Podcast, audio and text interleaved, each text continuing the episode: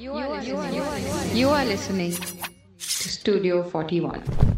Hello and welcome to Quiz Time India, your weekly quizzing podcast. This week on the podcast, we have Kajol Srinivasan, a stand-up comic turned quiz master. Let's say that you're a master art forger and nobody can distinguish your work from Da Vinci. Okay, you're that. When I first heard it, my first guess was that. What would a pilot do if his hands were free? A comedian who's half Tamilian, half Bengali, like two Chetan Bhagat novels into one. Oh god. The added noise. What was this technique that made the whole nation want to eat potatoes? So, without any further ado, put on your thinking caps. The show is about to begin.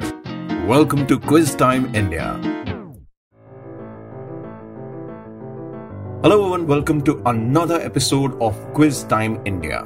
I am your host and quizmaster Aditya Mattu. Did you know Vladimir Nabokov wrote his novels on little card stacks? Did you know that with each second that passes, 1 hour of video is added to YouTube? If you didn't know such creme de la creme of trivia, you have come to the right place. Quiz Time India, a podcast which makes interrogation seem fun. Well, enough self-deprecation for this week. And let us begin with today's episode. First up is the matter of the audience question. Last week, we had Roland Gomes join us on the podcast, and this is the question that he put forward. So, Nike was seeking out a name for their newly rolled out sneakers, and they finally managed to settle on the name Aztec.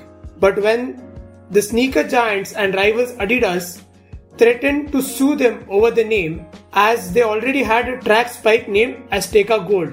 Now Nike, looking to knock them off their perch and get an upper hand in the business, they named their newly rolled out sneakers after someone that was meant to be an aggressive stance against Adidas. These sneakers would then turn into a cult classic and a symbol for the hip-hop generation. Now what did Nike name their newly released sneakers, and why did they settle on that name? Akshay Gurumurthy gave the correct and the most complete answer. The answer was, Nike named the line Cortez. Cortez, in fact, led the Spanish invasion of the Aztecs and most Latin American native colonies. So, their Cortez would symbolically defeat the Adidas.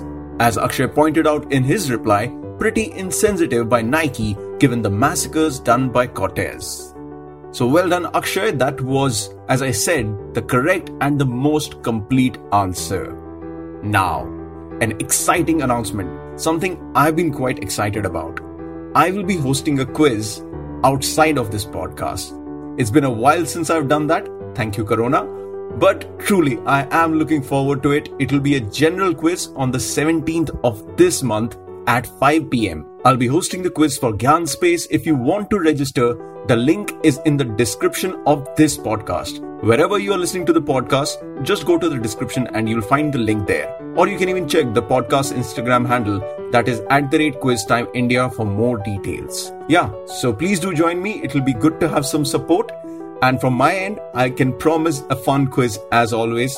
And in fact, some prizes too. Now, talking about fun quizzing, what do we have today? Ladies and gentlemen, we have a stand-up comic turned quiz master, Kajol Srinivasan. Kajol has conducted quite a lot of pub quizzes, and she even hosts regular quizzes on her social media pages under the hashtag QuizzyTime. You can find her @LOLRakshak. I thought it was an interesting mix, stand-up comedy and quizzing, and I needed to know more about it. So, before we dived into the more regular round of quizzing, we had a brief chat about her work. Hope you enjoy it. Again, my name is Aditya and you are listening to Quiz Time India.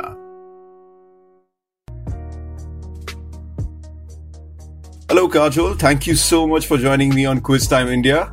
I've been following your work as a comedian for a while and now as a quiz master too. So I was just doing some research about you, and you had mentioned about yourself that you are a comedian who's half Tamilian, half Bengali, like two Chetan Bhagat novels into one.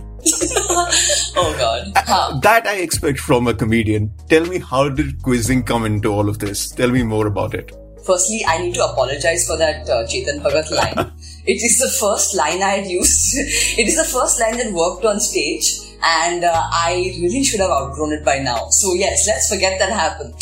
It's a classic case of your past haunting you. So I'll tell you how I got into quizzing. Okay.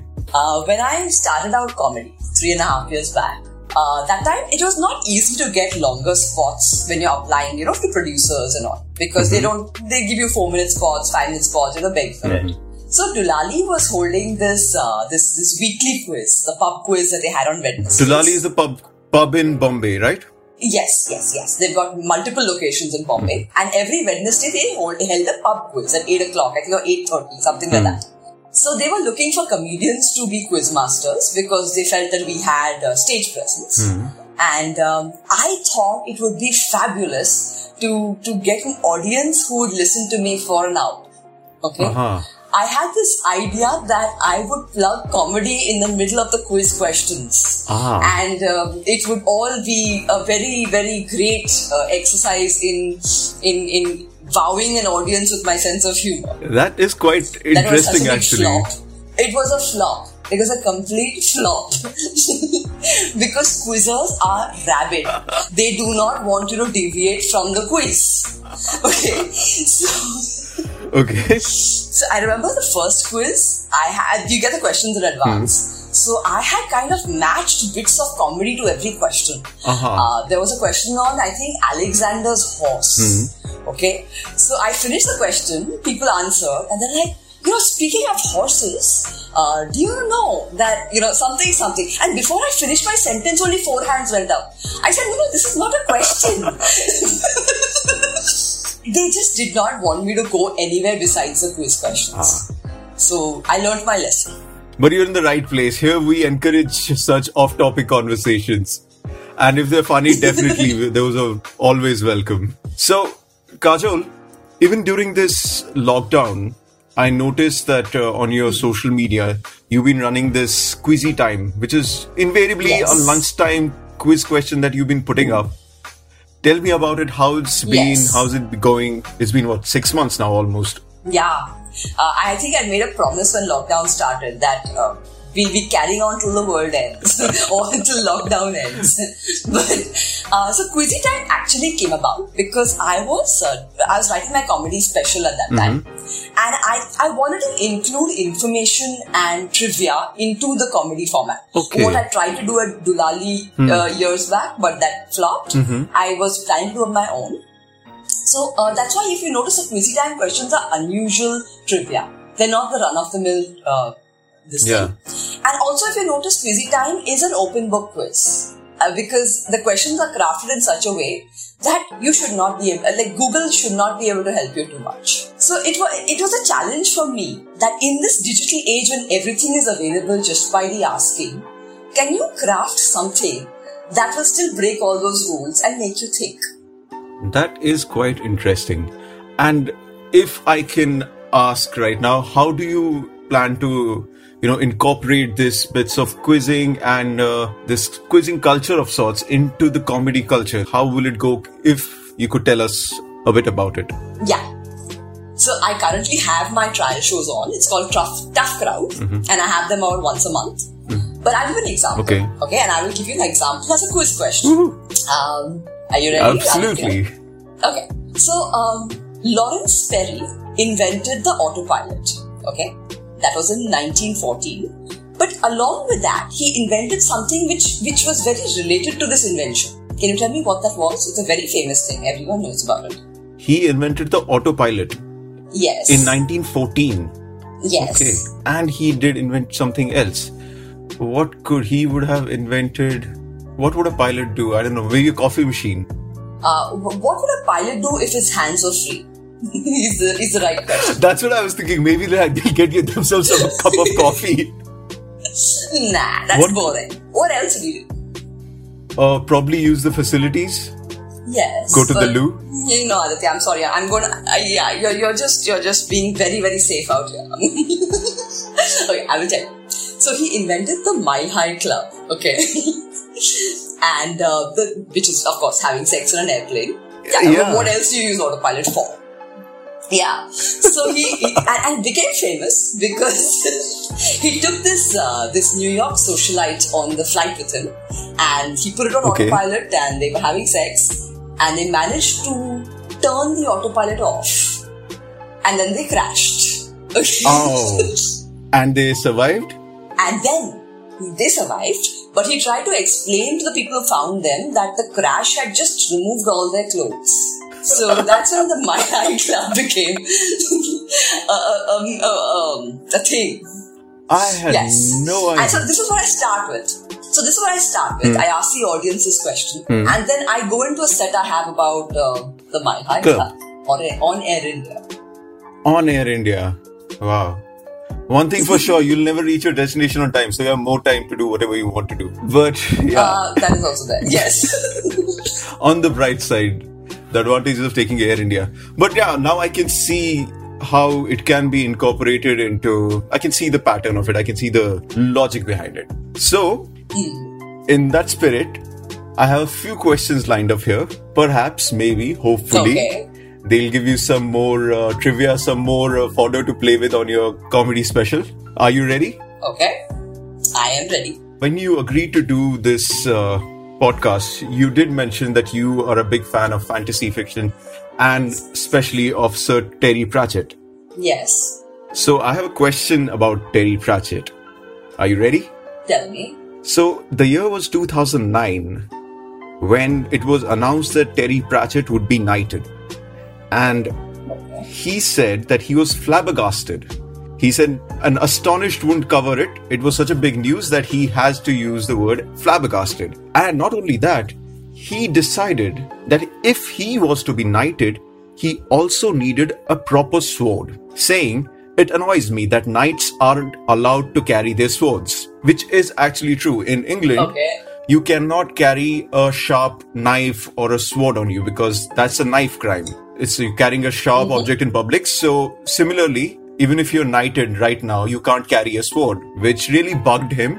All right. But he did say that, every knight should have a sword. So what he did, he dug up 81 kg of iron ore. He dug up lots of land, got 81 kg of iron ore, made a kiln. From that ore, he got enough iron to make himself a sword. And then to add a trademark element of fantasy to it, he threw in something else, about which he said, "It's highly magical. You got to chuck that stuff in, whether you believe it or not."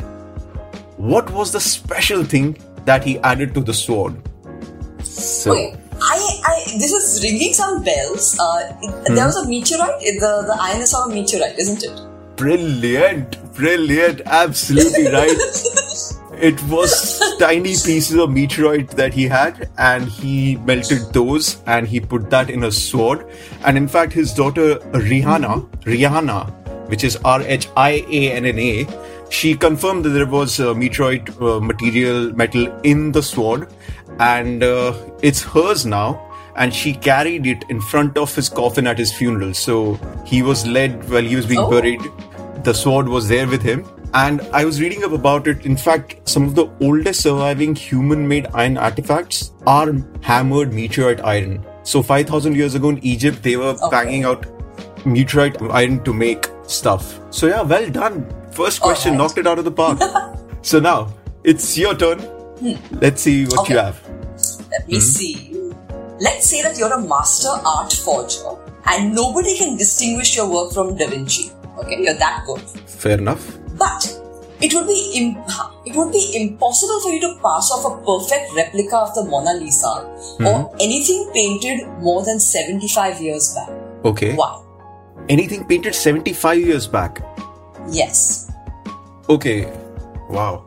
So obviously something would have happened in the past 75 years because what would have made these paintings change? Now it is what could have happened. So, okay, my first guess from the top of my head is really random that Hiroshima, Nagasaki nuclear blast happened and radioactivity is there in the paintings. Am I on the right track? Of course it's right. It is right. Of course. Yes. Wow. So it's not okay. So because the detonation in 1945, okay, the July one, where the first atomic bomb was detonated in New Mexico. Okay. From that time onwards, paint contains strontium-90 and cesium-137. Okay. Because they bound to the crops that produce the oil-based paint. Oh, so since then, whatever paintings are there, that thing is there in it. Yes. That this phenomenon in it. Just imagine, we are so bound to what happened. I mean, nuclear blasts. Yeah. No one realizes they're so prevalent in everything that we do. Yeah, I mean, just think of any oil painting which is 100 years old is witness to that nuclear blast. That is a great question, Kajol. Alright, are you ready for your next question now? This one has a bit of a story. It's about a business. It's about this very like a nice guy called C.K. Ranganathan. Okay. He was from Cuddalore in Tamil Nadu. The year was 1983. Ranganathan had 15,000 bucks with him. And he decided to start a cosmetic business. Okay. With just 15,000 bucks. And he was inspired by his father, whose name was Chinni Krishnan. Chinni Krishnan actually had a very interesting idea, which his son Ranganathan took and thought, you know what, I can start a business with this, a cosmetics business with this. Okay. During that time, shampoos, talcum powders, perfumes were all sold by large companies. So your Godrej and your HUL and stuff like that. And their distribution was focused more in urban cities. Only rich could afford these. Mm-hmm. But Ranganathan wanted even a daily wage earner to be able to afford these things. In fact, one of his brilliant ideas to sell his product was to put the ad in between Rajinikanth movies in 80s. So he was one of the first ones. So what we see that ad of Mukesh used to smoke and all, he did that before. He did that then in 80s. He would put the ad with Rajinikanth in Rajinikanth movies. So in 1983, he started this new brand of shampoo called Chik, C-H-I-K. And in 84, second year of their operation, the company was profitable. In 89, it became big. They moved from Cuddalore to Chennai and named itself Beauty Cosmetic. Now, the company has changed its name to CavinKare. And in the year 2000, they were right next to HUL in the segment. Can you tell me, what was that one thing that Ranganathan did, which was inspired by his father, which led this guy with 15,000 bucks to challenge such conglomerates like Godrej and HUL? What was that one invention or what one thing that he did? Okay. Yeah. Sachet. Brilliant. Was it the sachet? What led you to it? Tell me, what did you think of what did you make of it? Firstly, I my day job is I'm a graphic designer and I work with HUL. Alright. So, Clearly, I didn't do complete research. But I know a bit of the history. Because I was doing a project on the origins and the foundings of HUL when they were shifting their office. And this rang some bells. Chick shampoo. So, yes, I thought it might be that. Yeah, you are absolutely right. It was, Chick shampoo was made into sachets. By 1990s, of course, HUL and Godrej also understood that this is how you can reach a bigger target and a bigger market. And they also decided to do the same. And now we have sachets everywhere from anything from gems to washing powder, Nirma, everything is a sachet now. Now, Kajol, time for your next question. Okay. Yeah. Now, 18th century France hated a certain vegetable. But this farmers hated it. They didn't want to eat it. Okay. They were like, yuck. Yeah. Karela, my answer. But this certain... Karela's a wrong answer. Karela's only force-fed to us. Okay. France hated potatoes. And this pharmacist called Antoine Augustin Parmentier, he got them to love potatoes using a very unusual technique.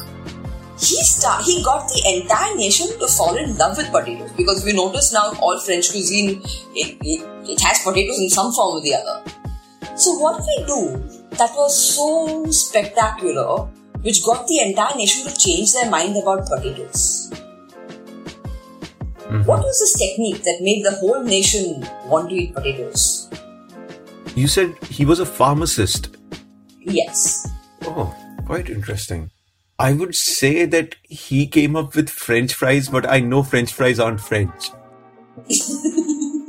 They're not, yes. So what could he have done to make the entire country love potatoes? Interesting. And this is 18th century France, so was the French Revolution happening around that time? I don't know. Is it something to do with French Revolution? No, it's not nothing to do with the French Revolution. If I'm not mistaken, the revolution was just over at that point. But let me not commit to that. I don't know. Quite intrigued, actually. Did he do something with potatoes which was outside the culinary world? Maybe he used potatoes for something else, and everyone realized, potato might not be such a bad thing after all, and they started using it. Okay, it is actually to do with the farming. The farming of the potatoes. He did something unusual there. Okay, the farming. The farming of potatoes. I'm confused though. So what could he do? First of all, the fact that people don't like potato is embarrassing enough, but what could he have done? He got that curiosity.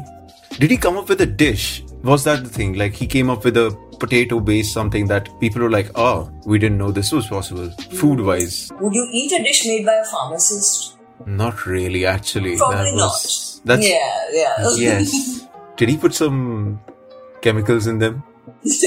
No. It involved armed men. Armed men? Yes.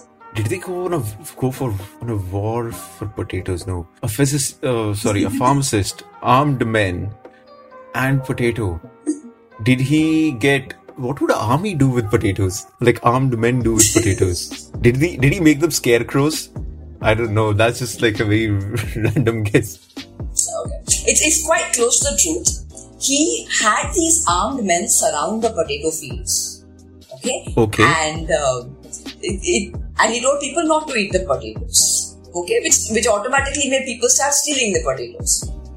And the armed men all had orders that they had to accept bribes and let people in to steal the potatoes. Okay. So the moment he made potatoes this unusual secret commodity, everyone was like, "You want to eat potato." He created a demand where there was none, basically. Yes. And that is how people started going like, we need this thing which is kept away from us, and they started bribing these men. Wow. Yeah. Someone do that with Karela and Loki, and I'll probably pay them. There's a potato dish named after him, Parmentier.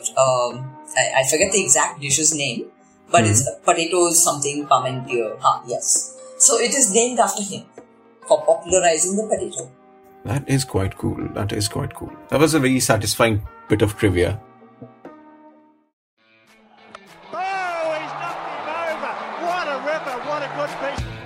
Hello and welcome to Outside Off Stump, a cricket podcast bringing bite-sized analysis along with stories from the depths of our cricketing folklore, curated specially for the Desi cricket fan. The podcast is available on all streaming apps, from Apple Podcasts to Spotify to Google Podcasts to Saavn and Gaana.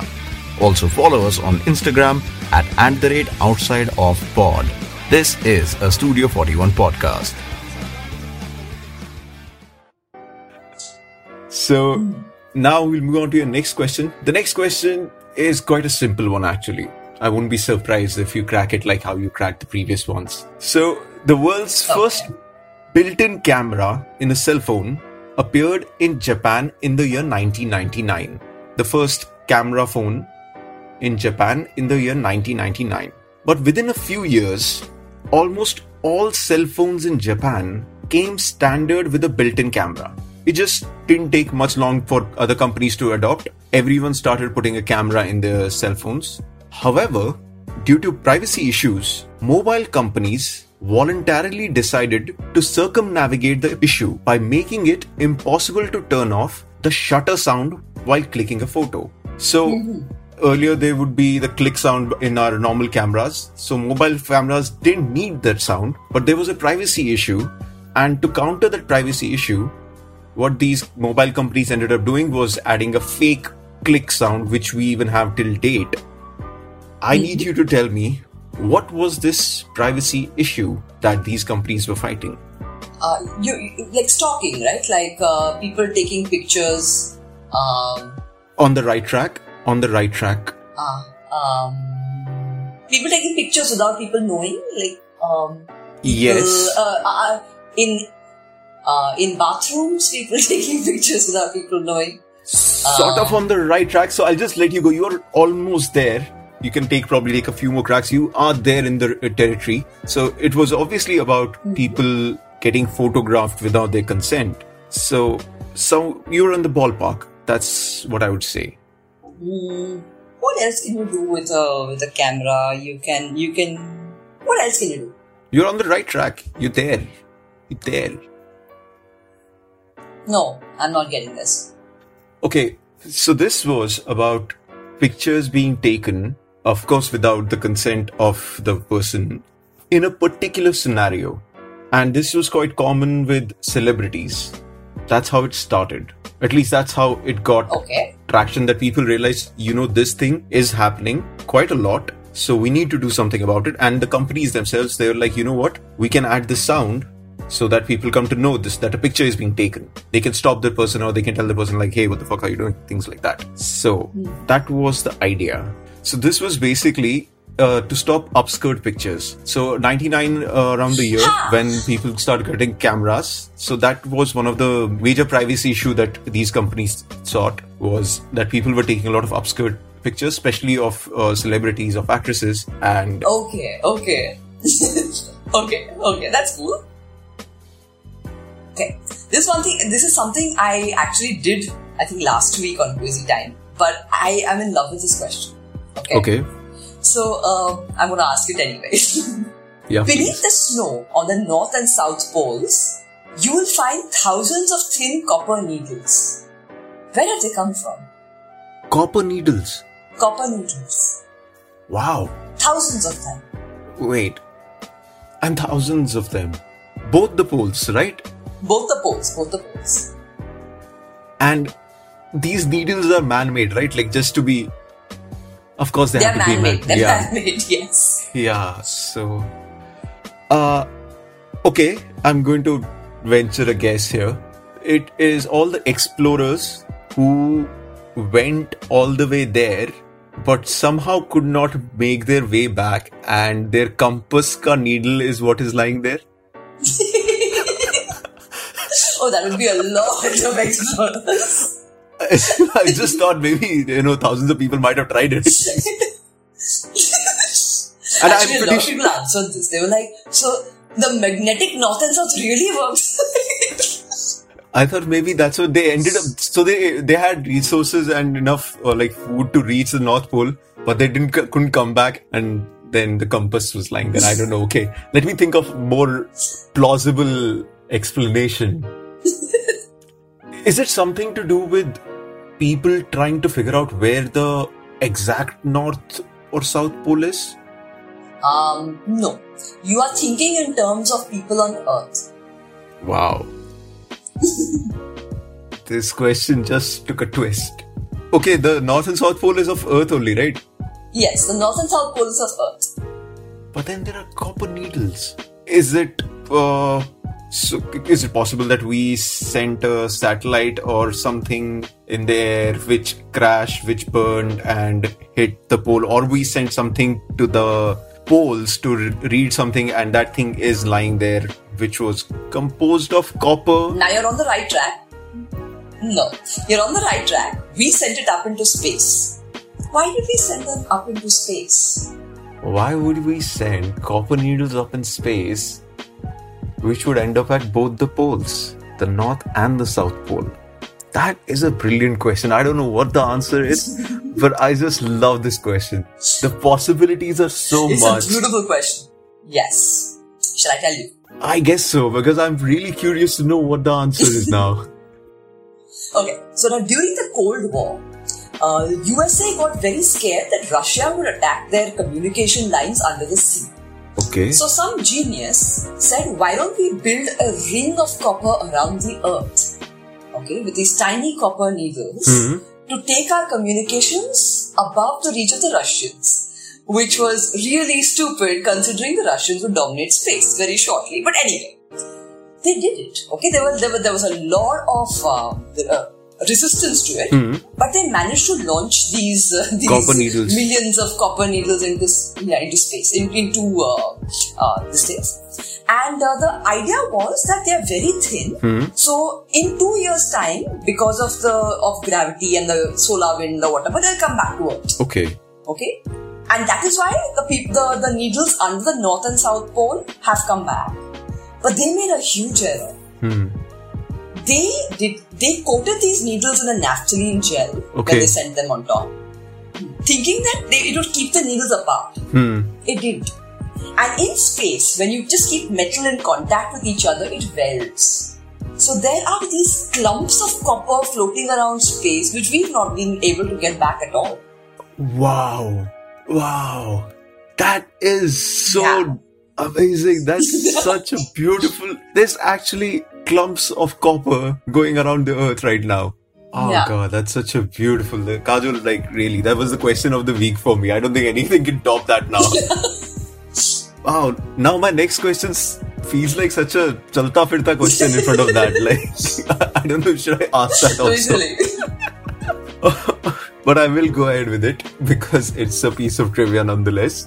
So I'm still thinking about this copper needles though. But the question for you, Kajol, is the assumption. Again, this has to do with sounds, just like the previous question, the phone click sound. This one is also to do with the sound. The assumption most people jump to is that the sound is produced by rollers at the back. In fact, the sound is an entirely artificial addition to the process. The noise is produced by a speaker and purely included in the process to reassure you that your work is being done. Without this added noise, it would be practically silent. What is being described over here? It's a machine of some sort. Great. What sound makes that? Xerox? Good guess, really good guess, but no. Okay. Somewhere close? Is it kind of is it an office thing? Not really, not an office thing.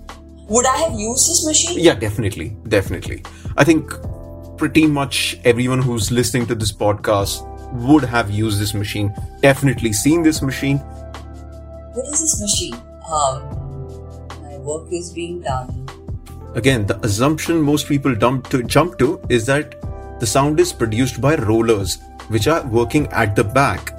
But there is no rollers, there's no such thing. It's just speakers which are making the sound to sort of reassure you. Yeah, to reassure you that your work is being done. You need the reassurance. Rollers. Is it something to do with food? Not with food. Think of it. Xerox is what I could think of. That. What else? Very common. Xerox was actually a really good guess. Actually, when I first heard it, my first guess was Xerox too. That this would be a Xerox machine. Printers? Again, close. Printers are noisy. Printer, Xerox, I would put it in the same category, but no. Tracks? No. Okay, let's see if this helps you. Without the added noise, this thing would be practically silent with its moving parts on the other side of the brick wall. Moving parts on the other side of a brick wall? Yup. It's that big. It's that big a machine. It is quite big. I mean, yeah, that totally depends. I have never used anything with a brick wall on the way. You have 100% used it. I swear I haven't. This is the first time we are speaking. And I know you have used it. I have never a brick wall. And what have I used behind a brick wall? Let me see if I can give any hint which will not be... Okay, I put some stress on the word when I mentioned that the noise is put in there purely for the process to reassure you that your work is being done. Reassure? Yeah, you need to be reassured that... Oh, hold on, tension matlab. ATM? ATM is the machine, and now you know the sound. The rollers, yes. That is not the rollers, it's just a speaker which has been kept there. And basically cut gaya hamara. So yeah, Kajol, that was all the questions that I had. Thank you so much for joining me on the podcast. Oh, this was lovely. What we do is normally we have the guest, which is you. The guest leaves us with one question, which the audience can send their answers to. And in the next episode, in the beginning of the episode, we then reveal what the answer is. So if you can go into your Quiz Time question bank and take out some interesting trivia for our audience, that would be totally amazing. This is not a very difficult question, but again, it's a question I love. Okay, a very well-known author, when they were attending Harvard, they were expected to serve tea and cookies to senior students. Okay, and this author is well-known because right now she has a very popular serial out, okay, which is based on her work. And this experience of hers kind of reflects in her work, that she was made to serve tea and cookies to male students in Harvard, even though she was at the same level as them. Who is this author? And that marks the end of the quiz. You can send in your answers to @QuizTimeIndia on Instagram and Facebook. This was a Studio 41 podcast. You can find us at @PodcastStudio41. On Facebook, Instagram and Twitter. And finally, remember the quiz that I'm hosting on 17th October for GyaanSpace at 5 p.m. A general quiz.